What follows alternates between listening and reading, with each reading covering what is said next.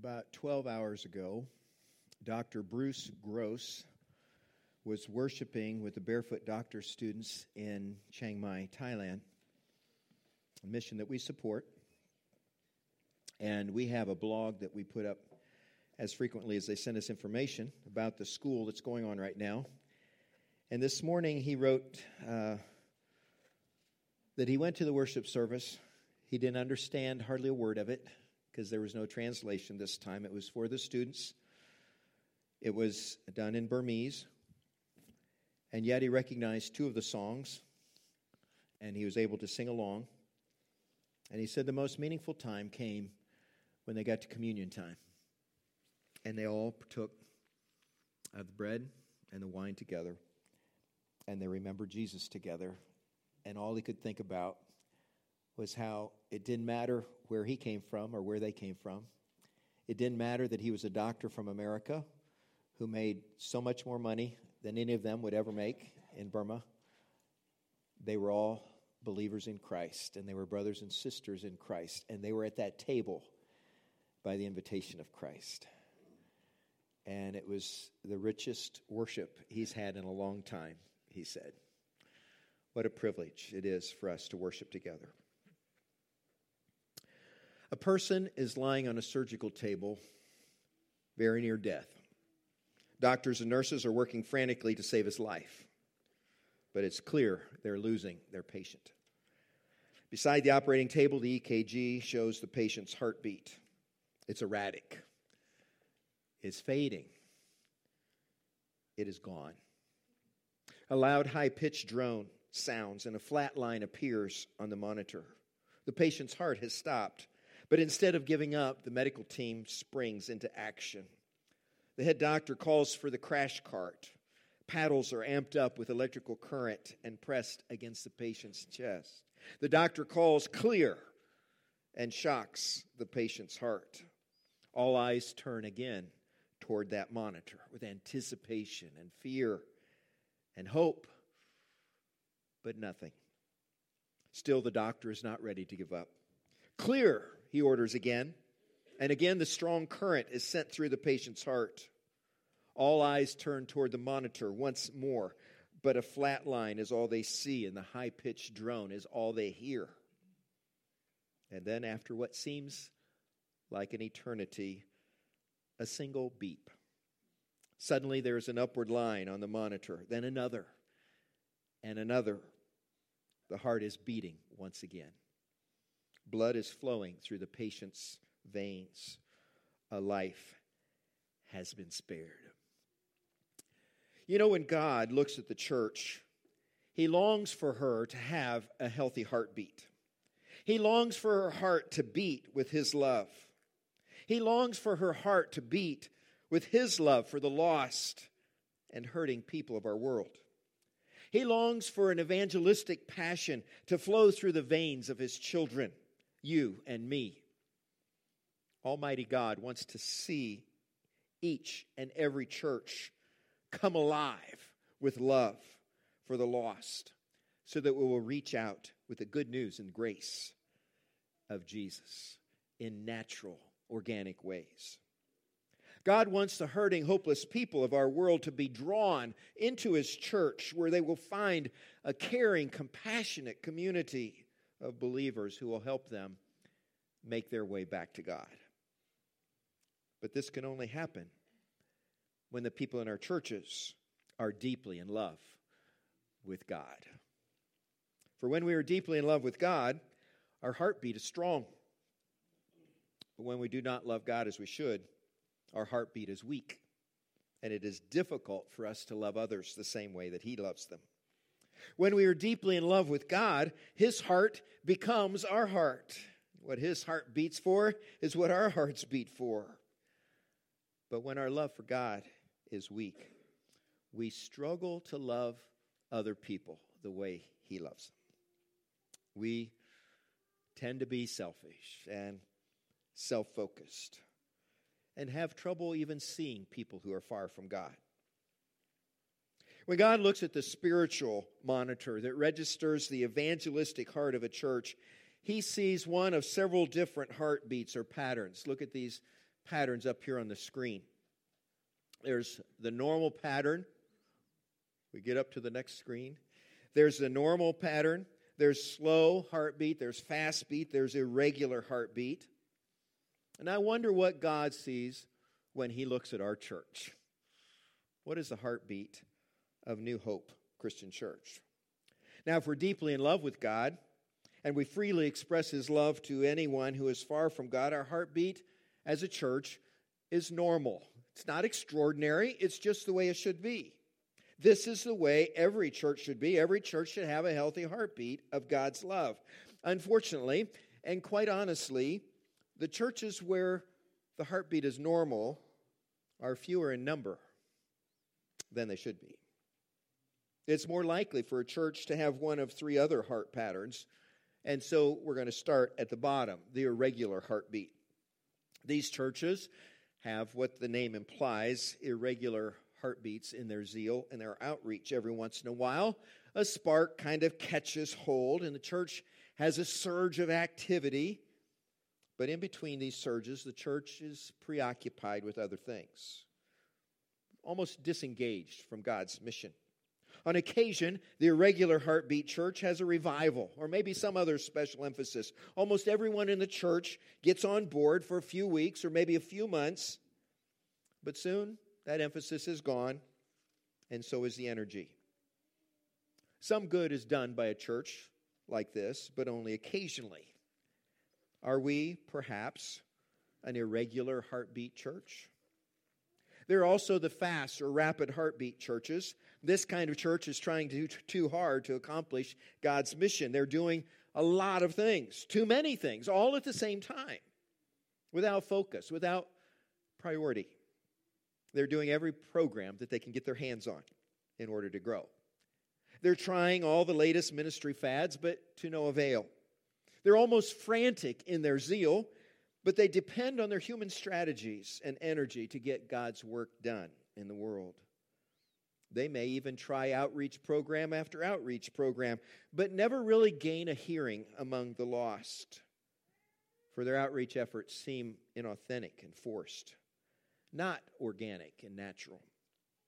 And all of their frantic activity fails to bear much fruit. Lots of money, lots of time has been invested, but little results. Are we perhaps a rapid heartbeat church? Then there are the slow or weak pulse churches. In this kind of church, there's a small measure of love for God and for people, but it's weak. In some cases, that love is growing weaker year after year. And a turnaround needs to happen soon, or everything will be lost. In slow pulse churches, only weak efforts are made to be part of the Great Commission. The church sends money to missionaries somewhere so that the missionaries can do evangelism in another part of the world. The congregation has one or two events a year that seekers are welcome to attend, invited to be part of it. They try to be friendly to guests who show up at their services. But the church lacks a passion for God that drives it out into the world with his good news. A weak pulse church is nice to everyone who visits the church, but virtually no one goes out of their way to engage with lost people nearby. Virtually no one in the church engages with lost people in their individual lives. The church sends money overseas for evangelism, but no one engages the mission field next door. Are we a slow pulse church? Now, of course, there's another EKG image that is not pictured here. It's the flat line.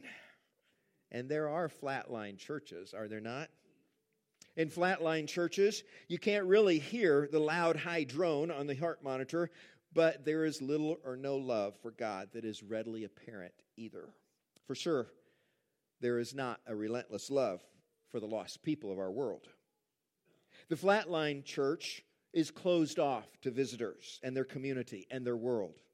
They only look inward to their own needs. They have no outreach Prayer for their community is non existent. Whatever heartbeat for God they had at one time has been lost. Thankfully, even a church like this can be revived because we serve a God that can raise the dead. but there should be no delay. Someone needs to apply the paddles and shock such a church back to life before it's too late. So, which church are we? Which type of heartbeat does New Hope Christian Church have? Are we honest enough to admit where we are right now, here in 2019? Well, we are not flat, flat line, thankfully. I'm sure that's good news to some of you.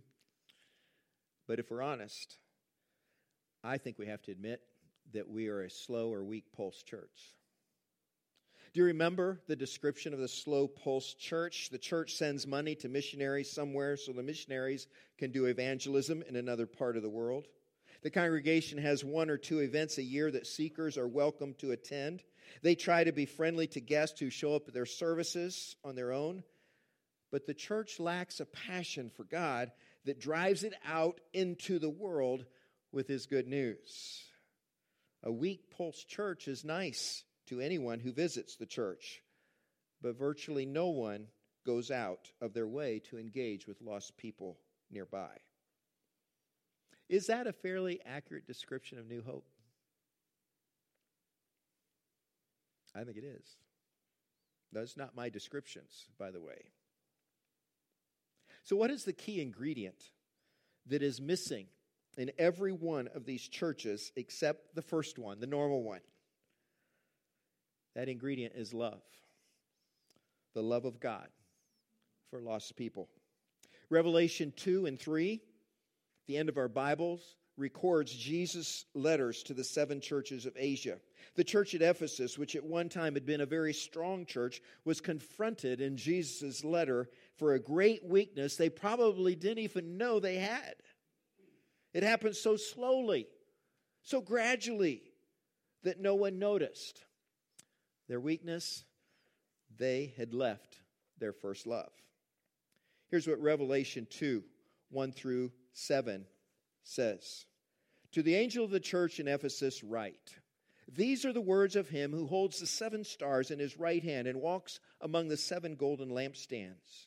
I know your deeds your hard work, and your perseverance. I know that you cannot tolerate wicked people, that you have tested those who claim to be apostles but are not, and have found them false. You have persevered and have endured hardships for my name, and have not grown weary. Yet I hold this against you. You have forsaken the love you had at first. Consider how far you, how far you have fallen. Repent and do the things that you did at first. If you do not repent, I will come to you and remove your lampstand from its place. But you have this in your favor. You hate the practices of the Nicolaitans, which I also hate. Whoever has ears, let him hear what the Spirit says to the churches. To the one who is victorious, I will give the right to eat from the tree of life, which is in the paradise of God. This church at Ephesus had a long history of serving Christ. They had a solid track record and a great reputation among the other churches. It had many commendable traits, but it also had a fatal flaw. The church at Ephesus had been true to the Word of God, keeping any false teaching out of the church and constantly protecting the church from doctrinal error. Jesus even commended them for weeding out errors like Nicolaitanism. Ephesus could well take pride in its doctrinal purity. And I imagine they did. But Jesus saw beneath the surface of all of that. And he saw a fatal flaw in this church. A major flaw that they had not yet realized. The church had lost its first love for God. It did not love God the way that it originally loved God at the beginning of its mission. Consequently, its love for God had grown cold over time. Sadly, that change that happened to this church happens in many churches. Many churches begin with great passion and zeal for the good that they can do for God in the world, but after a while they start getting too comfortable and grow complacent and apathetic toward the people outside the walls of their church buildings. And they enjoy each other's company and the good things that God has blessed them with. Year after year, they enjoy those things. And they are fearful of the evil influences outside of their church.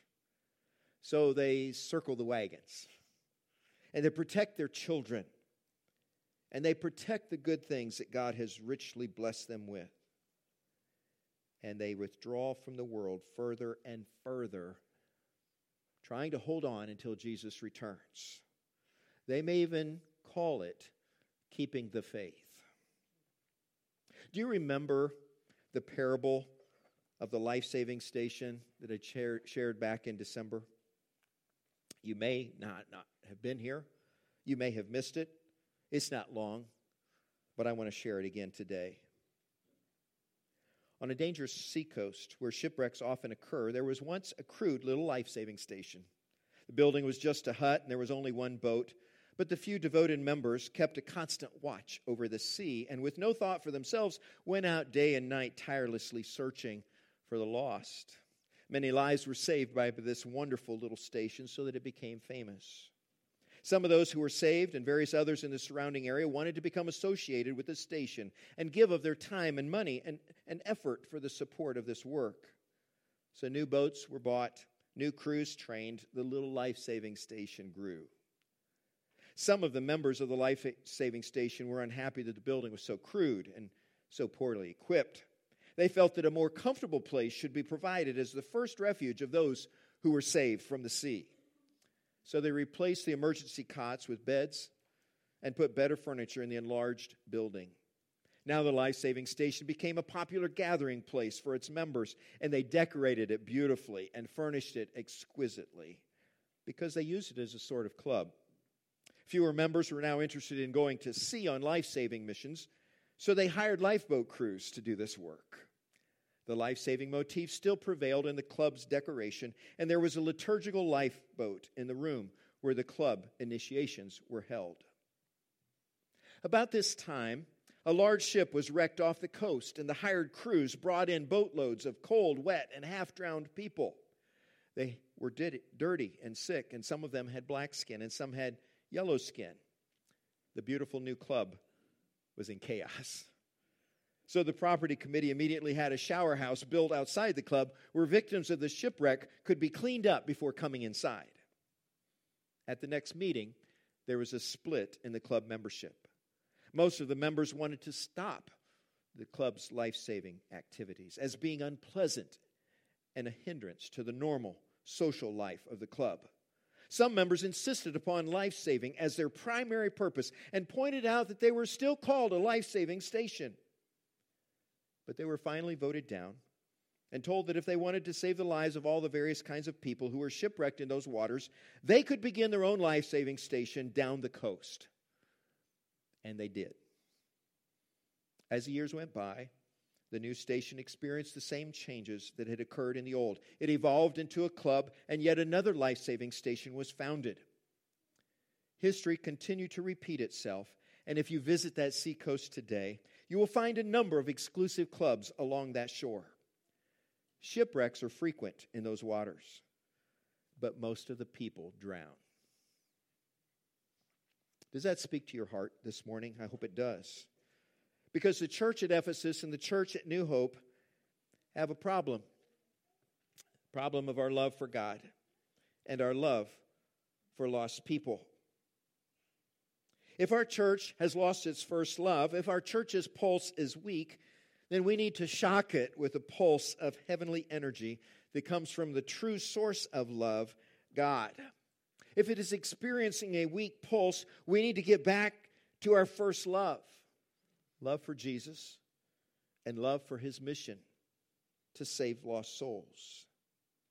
Jesus didn't come to protect and preserve the people who were already in God's family. He came to seek and to save those who are lost. When we get down on our knees and we renew our love for God, that same focus, that same priority will become our focus and our priority. The Bible says about Jesus in Matthew 9:35, Jesus went through all the towns and villages, teaching in the synagogues, proclaiming the good news of the kingdom and healing every disease and sickness. And when he saw the crowds, he had compassion on them because they were harassed and helpless, like sheep without a shepherd. Then he said to his disciples, The harvest is plentiful, but the workers are few. In Matthew 22 37, we read, Jesus replied, Love the Lord your God with all your heart and with all your soul and with all your mind. This is the first and greatest commandment. And the second is like it love your neighbor as yourself. All the law and the prophets hang on these two commandments. The first and most critical step a church needs to take in moving toward healthy outreach is to develop a growing and deep love for God. For everything begins and ends with our love for God. When we love God, we listen to God and we obey God. And when we love and listen to and obey God, His love begins to change our hearts and our lives. And then one day we wake up and discover that His love has filled us with love for others especially lost people, people who don't know Jesus yet as their Savior. Now, this is not a quick fix, this is not an outreach program. This is a change of heart at the core. This is getting our church back in love with God so that His love for lost people can grow inside of us naturally. And as Kevin Harney said in his books, Outreach, organic outreach. Evangelism is not a sprint, it's a marathon. It's not a fad, it's the fabric of a healthy church.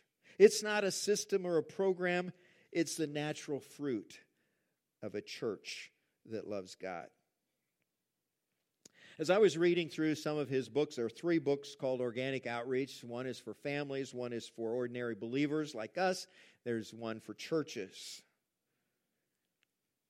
He talks about how he has uh, been consulting with a lot of different churches since things uh, broke out in this a few years ago. And he goes to meet with churches all across America. And he says when he meets with them, he always asks them the same three questions. I thought, why not use those three questions today? Ask ourselves these questions he asks churches. These are three critical, critical questions that help them discover where their hearts are as congregations. And he tells them if you can answer truthfully yes to all three questions, you're well on the way to witnessing an outreach explosion in your church. But if you answer no to any of them, it will be difficult to develop a culture of organic, life changing outreach in your church. And he said, By the time I say that, I've got their attention. they want to know what are the three questions? Can we answer yes to them all? Question one Does your church believe, honor, and follow the teaching of the Bible? Now, if a church has forsaken the Bible, does not believe what the scriptures teach about sin and heaven and hell and the saving power of Jesus alone, there is little chance that they will ever have an effective organic outreach. Now, we understand that. If they have forsaken the truth of the Bible, it's unlikely that outreach will ever be a consuming passion of theirs. Now, a church might make every effort to keep from shutting its doors. They might want to grow. They might even be willing to implement strategies and programs to try to engage new people, but only the desire to see people repent of sin, enter a life giving relationship with Jesus, and be born again through his sacrificial death on the cross will lead to lasting evangelistic movement in a congregation. So, what about New Hope Christian Church? How are you going to answer this question? Do we believe, honor, and follow the teaching of the Bible? The answer is yes. We still do this. The truth and the authority of the Word of God is our church's backbone. We follow what God says, even when it's unpopular, even when it's difficult, even when our views aren't considered politically correct. Our church follows God's word even when it goes against the culture that we find ourselves living in. Second question Does your church love people and long for them to know Jesus? Do we love people and long for them to know Jesus? Many would say that we do. After all, we do a lot of things to help people know that we love them. We spend a lot of time and money having our Christmas dinner theater and our free health fair every year. We practice hospitality and friendliness when people come through our doors. We send thousands of dollars overseas to India and Thailand and Myanmar and Liberia so that people will never, uh, uh, the people we will never meet will know Jesus personally and be saved by him. Surely we love people and long for them to know Jesus. Then Kevin Harney said, after I share these first two questions, and most churches will say yes to both of them. Most of the people in the room are nodding in agreement. Yeah, yeah, okay, I'm on I'm on board with this. I'm okay with this. This is particularly true, he says, when I interact with more traditional congregations that preach the Bible faithfully and have been committed to world missions for many years. Most of them are thinking, yes, we are two for two here. Our church is committed to both of these. And every once in a while, I even get a nice, bold amen. Then I ask the third question Are the people in your church willing to sacrifice to the point that they will joyfully embrace change. And after I ask this question, he says, the atmosphere in the room changes. Many of the people who are excited shrink back. They shift in their chairs. They look uncomfortable. I see concern on their faces. Some even groan out loud. It's as if the oxygen has been sucked out of the room and people are gasping for air. And he said, I am not exaggerating. I have met with leadership teams of churches all around the world, he says, and have asked these three questions over and over again. I find that many churches can confidently say, We believe and hold to the Word of God. We believe the gospel. We love people. We want to reach out. But when it comes to the idea of changing, actually changing, people seem to hit a brick wall. Why? Here's the answer.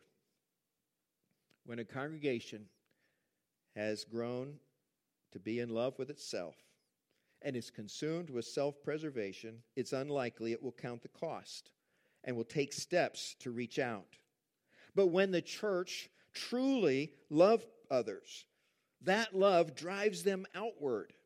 When they love people so much that they hurt over their lost condition, they will do whatever it takes for those they love to taste the goodness of the gospel and to experience the love of God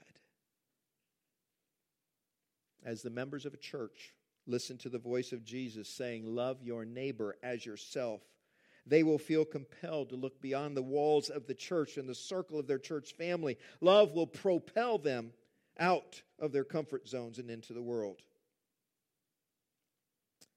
The sad fact is, the leaders of many churches want to reach out but fear the cost of even suggesting change to the congregation.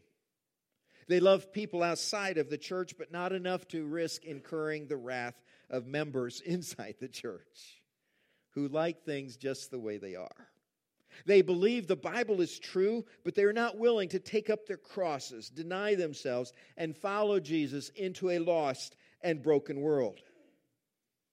And when a church is focused on its own needs or takes a stance of self preservation, it's unlikely it will ever count the cost and take the steps necessary to reach out. But when the people of your church truly love others, that love drives them outward to the lost, hurting people around them. Cultivating a culture of organic outreach in your congregation requires major strategic changes to orient your vision and practice around the Great Commission. In our case, it's going back to our roots. In our case, it's going back to our first love. In our case, it's revisiting the great commission that was given to us by Jesus, sending us out into the world to share the gospel and to teach those who respond in faith to Jesus Christ. In our case, it's going back to our love for God and making that love strong and vibrant once again, so that the heartbeat of God becomes our heartbeat. Outreach must be woven into the culture of the church, into the DNA of the church, into every aspect of its life and ministry. Only when a church learns evangelistic passion for the lost from the heart of God will its outreach become more than just another program. Outreach requires a change, a change of heart. You and I decide whether we are willing to change. We must each decide to recapture our first love, our love for God and for God's mission. For our God so loved the world that he gave his one and only Son, Jesus, to save us. And Jesus so loved this world that he gave his very life for us on the cross. We must so love God and the lost people of this world that we too will become willing to make sacrifices for Him. Changes at our core, at our heart level, is where organic outreach will begin. We must capture our first love for God and the love for lost people that our God has. Would you pray with me? Lord, we have, uh, we have felt a verdict pronounced upon us today. I know personally I have felt as I prepared this message, this verdict, that, that we have lost something here, something very dear to you. We have lost that love that we had for you at the first. It has been slipping away, and we haven't even noticed. We have lost a love for lost people that you have we have, have ignored that or we've, we've been too busy with other things to really notice. Lord, you have created within this church a new vision, a vision that will send us out into the treacherous storms of this world to where lost and hurting and hopeless people are, and to meet them where they live, to touch their lives at the point of greatest need it's going to be dirty. It's going to be messy. It's going to be costly. And it can only be done at great sacrifice. Sacrifices that we must make. Lord, I pray that none of us would shrink back from this charge, this command, this requirement today. That we would fall in love with you all over again and that we would realize that as we love you with all of our heart, soul, mind, and strength, that that love that you have for lost people will permeate our hearts and change the way they beat. I pray for the heartbeat of our church. I thank you for the leaders who have been listening to your heart this past year and for the new vision that you've given us. But I pray, Lord, that as we move forward, that the resistance that would naturally come to change would be overcome. In fact, it would be minimal. That's my prayer, Lord, that none of us would resist these changes as we come to know your heart again. Lord, thank you for your love. You loved us first and now you teach us how to love. As we look about the people in our community, in our neighborhood, in our workplace, in our school this week, open our eyes, Lord. Help us to see people we have not even noticed, to realize the depth of the love that you have for them.